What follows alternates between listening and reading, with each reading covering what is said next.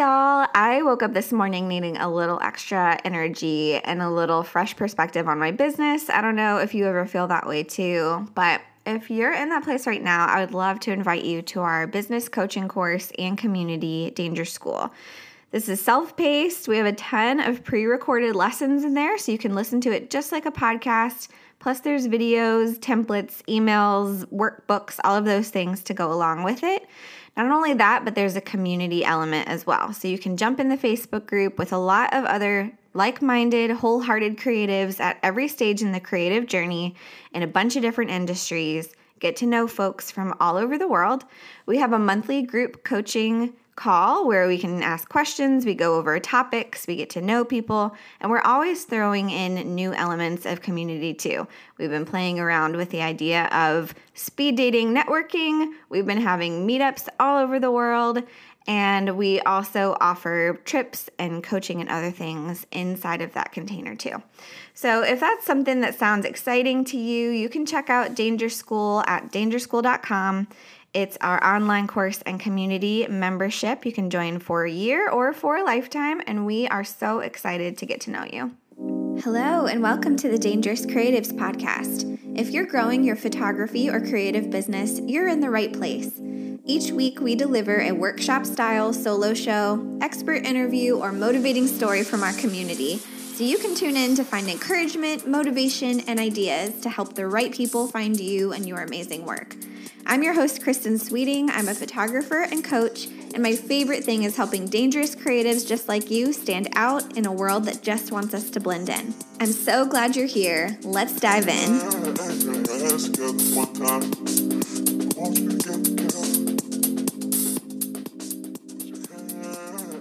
Well, hey, folks, and welcome back to the Dangerous Creatives Podcast. So fun to be here with you.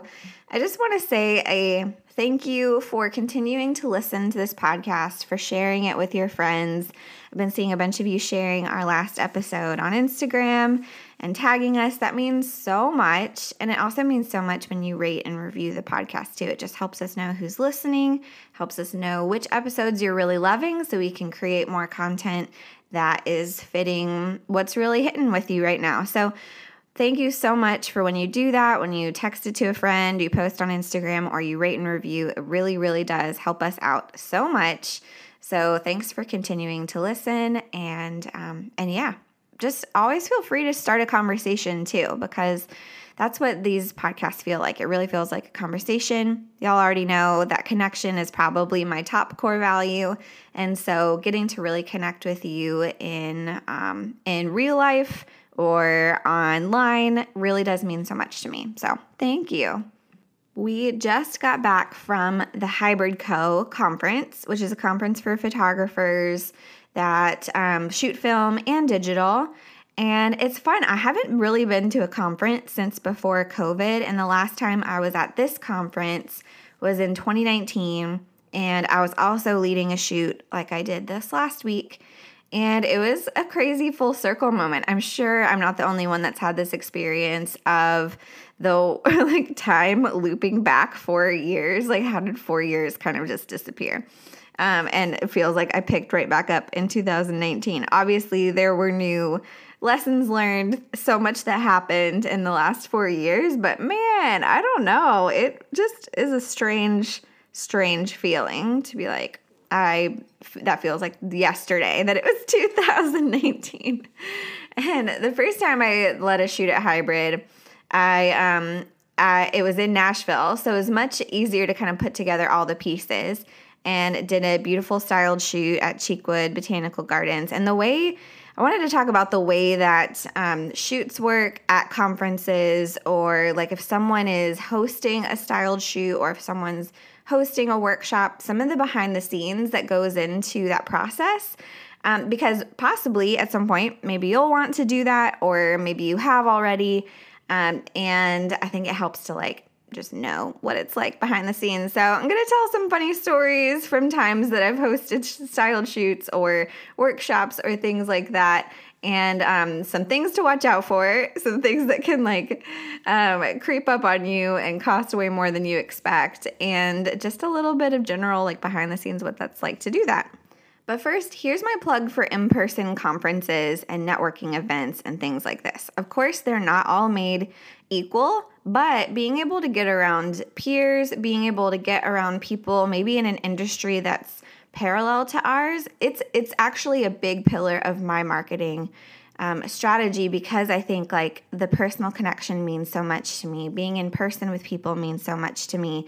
And so a lot of times when I'm working with someone on their marketing, that really cares about people, I'm like, let's build some in person things in um, that are kind of foundations of the work that you're going to be doing in your marketing. So I was just working with a client yesterday in a totally different industry than photography or creative creativity, um, more kind of in like the consulting world.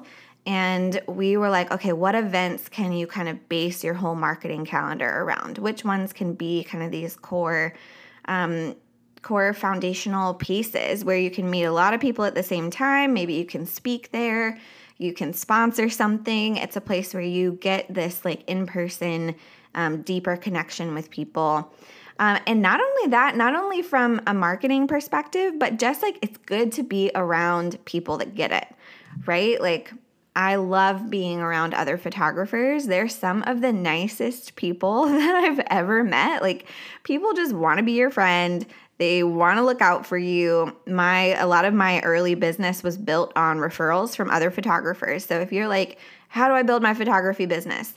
One amazing way is to get your own little group of photographers that send each other referrals when you're not available. It's a huge way of building your business. It was super effective for me.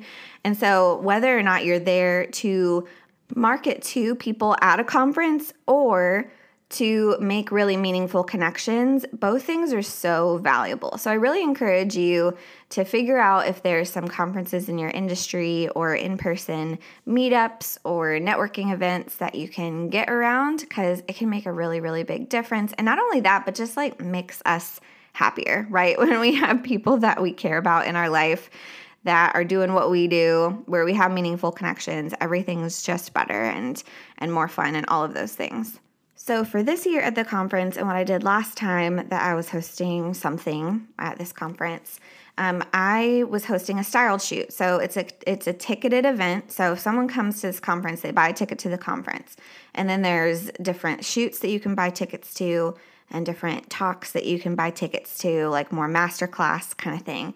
So it's kind of this model of, um, you know, if someone buys a ticket, there's a profit share. So the people that are hosting the shoot get a share of what's sold and the conference gets a share of what's sold. So um, it's not you get you don't get every single dollar from the ticket because of course the conference leaders are doing a ton of work to put this together. Um, they're selling the ticket all of that you know. So profit share. I love profit share mar- models. I use them in my business too. Um, I think it often is just good for everybody because then if you're helping sell the tickets, you have more incentive to um, you have more incentive to market it yourself. You have more incentive to show up and do a great job. Um, so that's kind of the way that it's structured at this conference. So if you sell out, you make X amount, and that you can use that for your shoot. Um, so, one thing, anytime someone's leading a workshop, maybe of their own, or they're doing a styled shoot through a conference, or they're hosting a shootout or a styled shoot um, just in their own brand, there's a whole lot of expenses involved. So, with these, because of the model, the profit share model kind of thing, you kind of have to be you have to be in a place where you can front a lot of the costs yourself. So, um, I bought the the plane tickets for my models, the um, plane ticket for my stylist. I, you know, the anyone that I paid, the florist, the flowers, the rentals, the dresses. You have all these different pieces that you're paying for and have to be able to float that yourself and like pay those things yourself before you get reimbursed from your sales.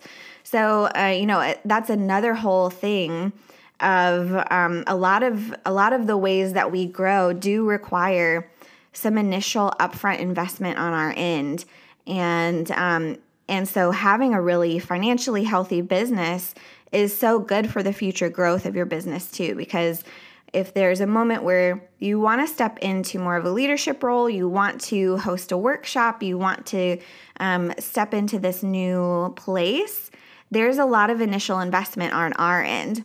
Um, and this isn't just true of working at a conference. The first, um, the first workshop I ever offered, this is like how you know I'm a go bigger, go home person, is um, I was like, okay, I want to start offering education. And yeah, I did one on one calls, I did coaching calls and things like that. But the first workshop I ever did, I was like, it's going to be two week long workshop.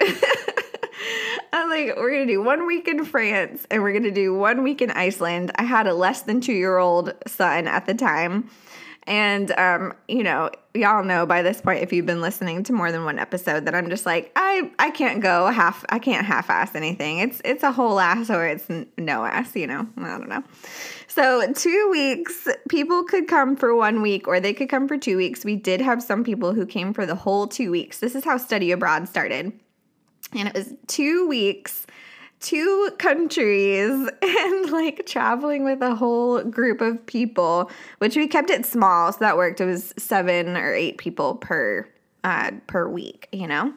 Um, but but in that we had business workshops. We have um, tourist things. So you know we've we I've often rented like a sailboat and we all go sailing, or you know I always build in kind of these beautiful experiences too and also had shoots in different places. So that means not only are you coordinating the education side of things, all the food, all the transportation, but you're also trying to make sure you're producing and designing a beautiful shoot. Um, and I'll tell you that the hardest part of shoots like that is making sure all of the pieces come together and that everyone does their job. So, an example um, when I was producing the shoot in France, for the first workshop. I was like, okay, I I always try to hire someone local to help me out with something because I just think like supporting the local um, place that you're going is really important. Um, so I had that person that was teaching a workshop, but I also had found a dress designer that was willing to loan us a dress. It was beautiful, but they were in Australia, and they're like, okay, well, we will ship it to France and um, and like it should be totally fine. I have a friend that lives in Paris. She let us use her ad- her address, and so I had them ship it to Paris.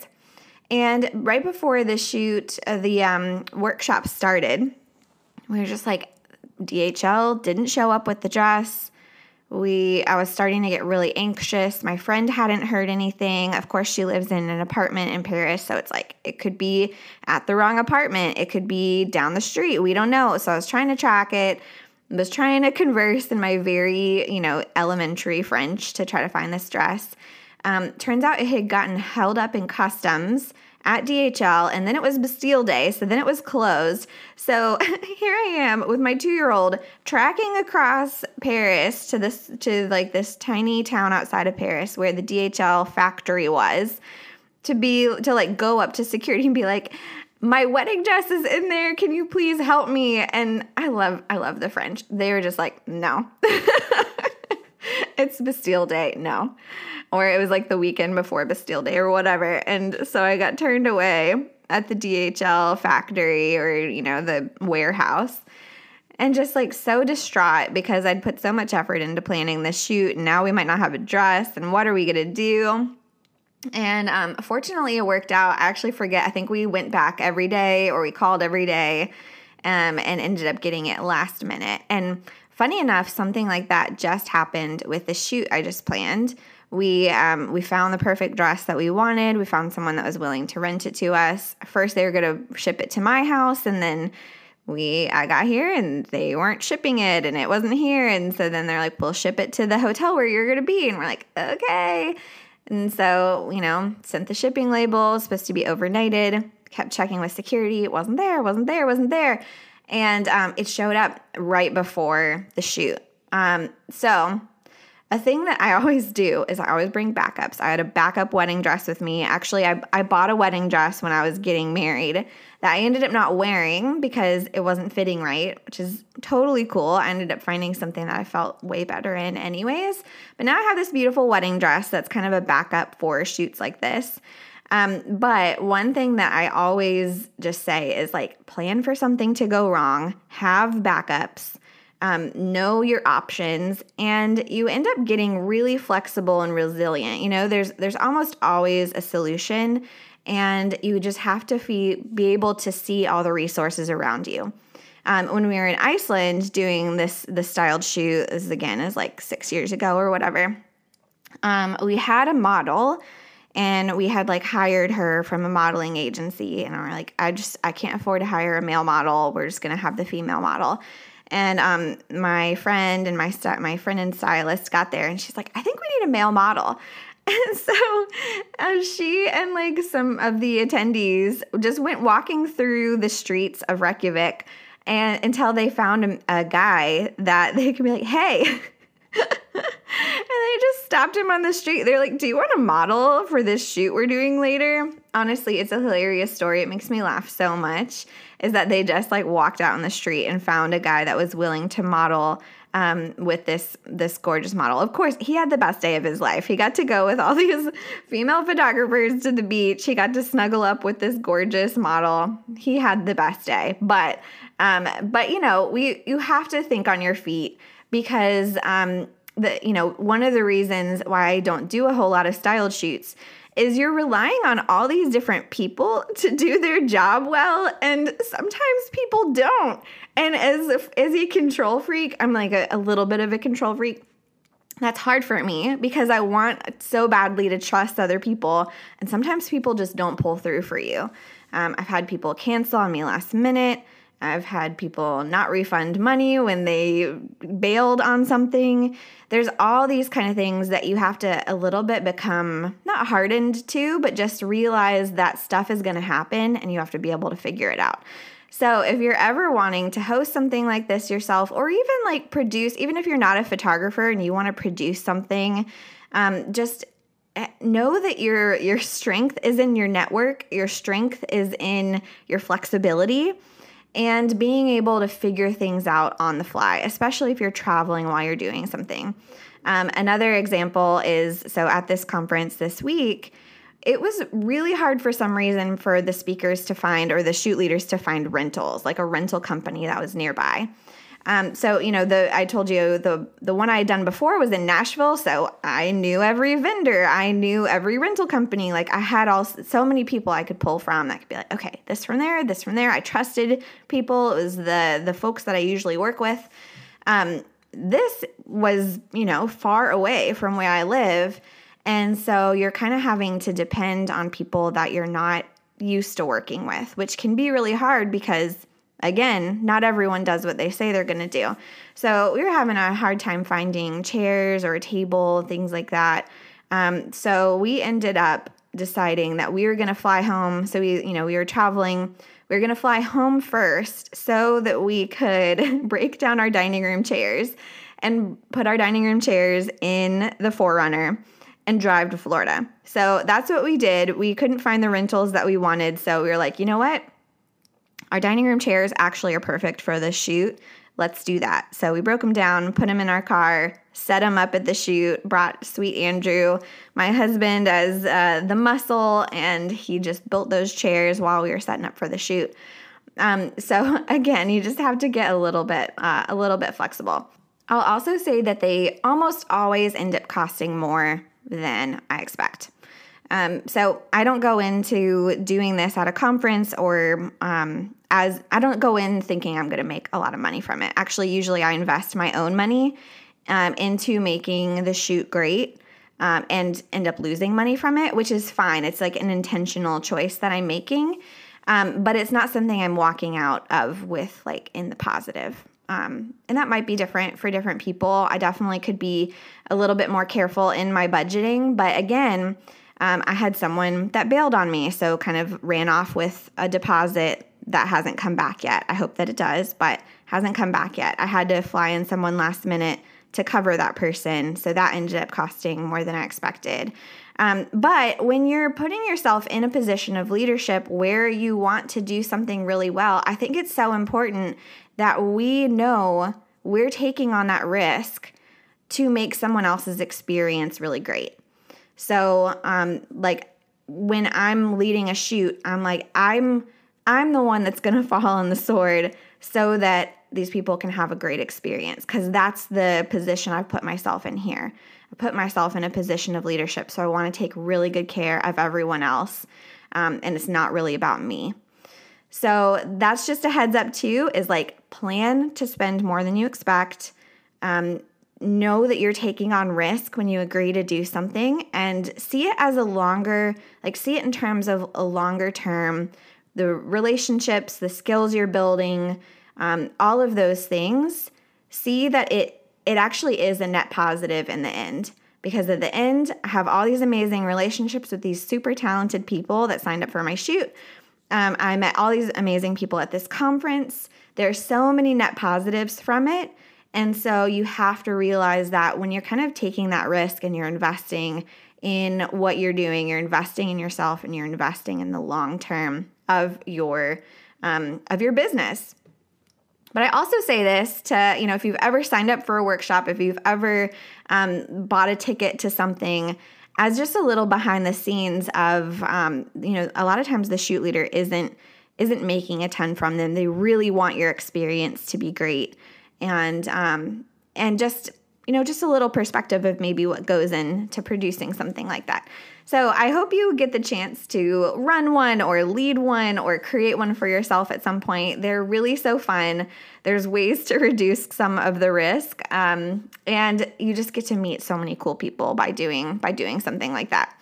So all of those all of those funny stories to say that it all worked out. Both my long-term, you know, my longer 2-week workshop, every single piece worked out. We figured out um, we figured out how to pivot when we needed to. We got the dress when we needed to. We found models on the run when we needed to. And that's proven to be true over the last seven years of doing mentoring, doing education, doing coaching.